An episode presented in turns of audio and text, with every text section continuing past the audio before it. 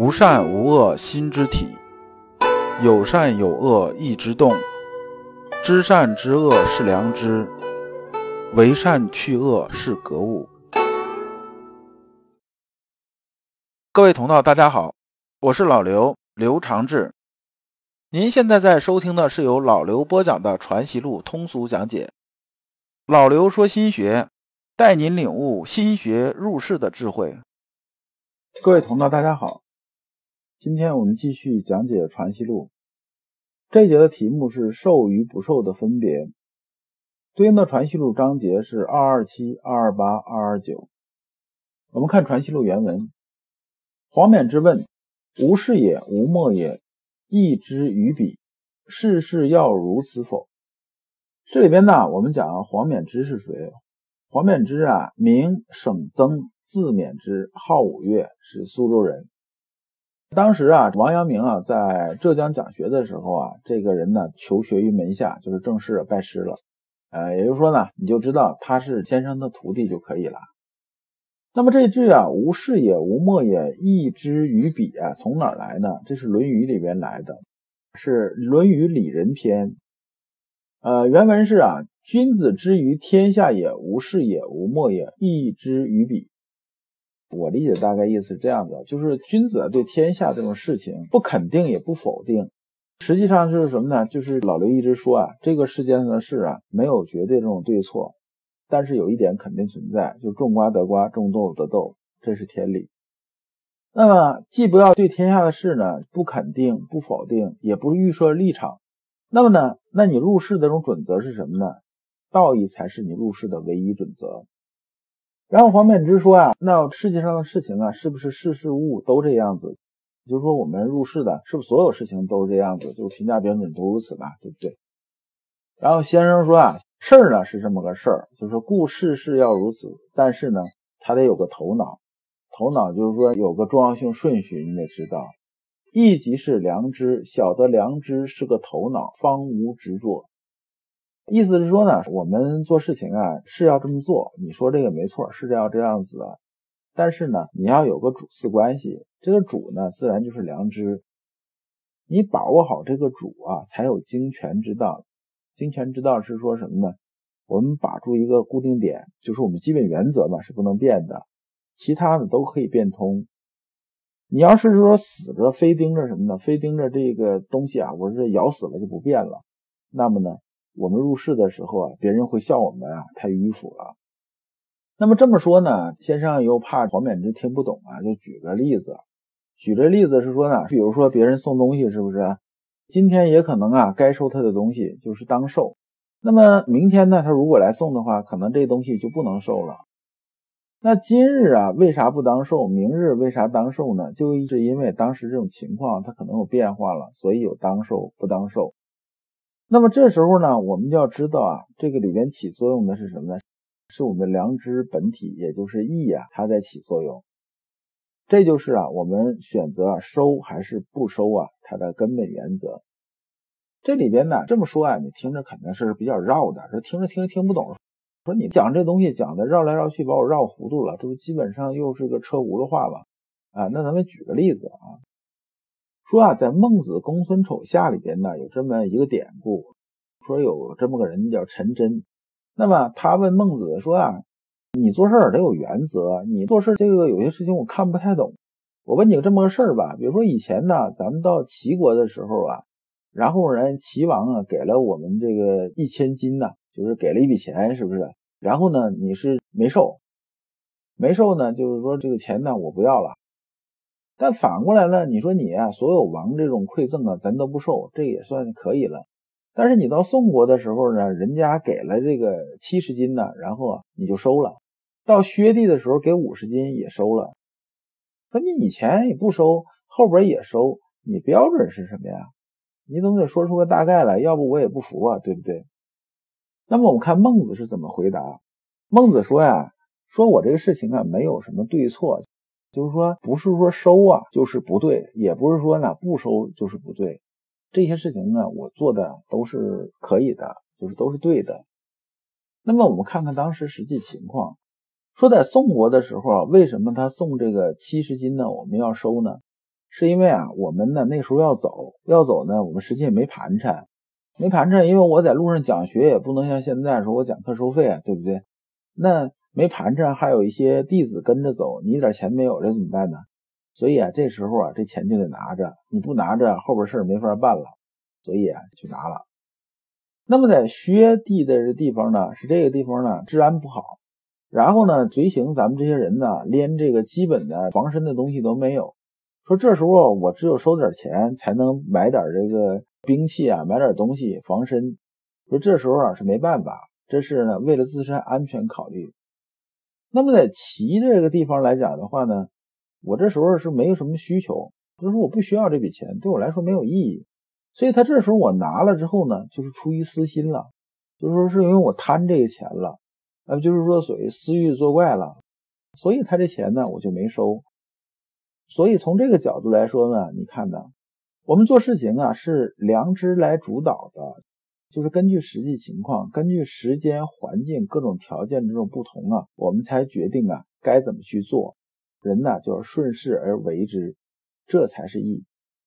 从这个角度来说，我们看啊，阳明心学不是教条主义，它是什么呢？它是说的按良知指引而行啊，这是个大原则，时时刻刻按照这个原则走，这样才能保证啊我们的行为啊不产生偏差。所以，但凡有人跟你说这些东西说成个教条主义了，那要么这人呢他是真不懂，他自己是半桶水；要么就是什么呢？他是别有用心的。所以啊，诸君呢，在听其他人讲其他事情的时候，一定要什么呢？一定要心里要多根弦，多想一想。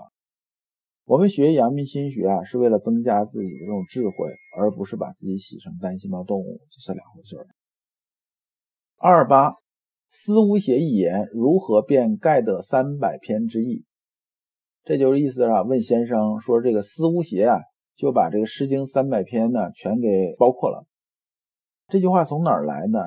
是《论语为政篇》，原文是：“子曰：诗三百，一言以蔽之，曰思无邪。”那么什么是思无邪呢？思无邪其实就是思想纯正，没有邪念，就是我心里头啊没有好色、好货、好名之心呐，就是我没有这邪念，自然而然呢，我心体上就没有贪嗔好恶这东西攀到上面。那么这个思无邪是什么呢？思无邪啊，就是致良知啊。就是思想完全纯正，需要做的就是克掉私欲，而克掉私欲呢，就是治我心中良师这种过程。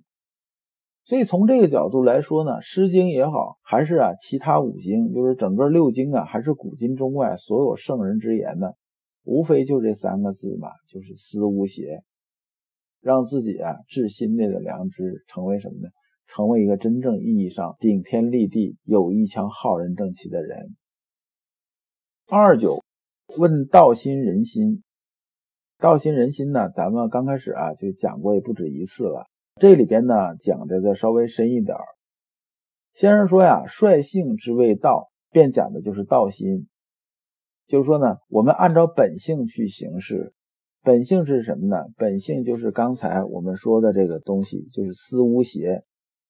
按照这本性来行事呢，那么这就是符合道的。就是我们心里面这个德呀，对应啊道这种运行，这是符合的，这就是道心。那么呢，我们把私欲放到上面的时候呢，就是说我们有好名、好色、好货之心的时候呢，这时候就是人心。人心和道心呢是心的两个状态，就是切换的不同状态。我们心里的干干净净、阔然大公的时候就是道心，里边掺杂杂质的时候呢就是人心。这个道心和人心呢，中间有区别在于哪儿呢？人心呢是有痛苦的，道心是没有的。你发现你平常这些痛苦呢，往往都是因为什么呢？因为呢，好名、好色、好货之心呢，有这一产生，马上有贪嗔好恶，有这些情绪在那搅来搅去，你就会有痛苦。那么道心呢，因为是一腔浩然正气在那边顶着，我们呢里边气息是生生不息的，精气神外放的。这时候其实我们做的事情是没有痛苦的。那么有些仁人志士呢，且不说他们到什么程度，他们甚至面对啊慷慨赴死的时候，他也没觉得有很痛苦的这种事情发生。就说我觉得我做的这种事情是有一些浩然正气在这顶着的，这是很正义的这种事情。OK，没什么。死就死了，人生总有一死，觉得也没什么。那么这里面讲啊，道心本是无色无嗅，故曰微。衣着人心行去，便有许多不安稳处，故曰为微。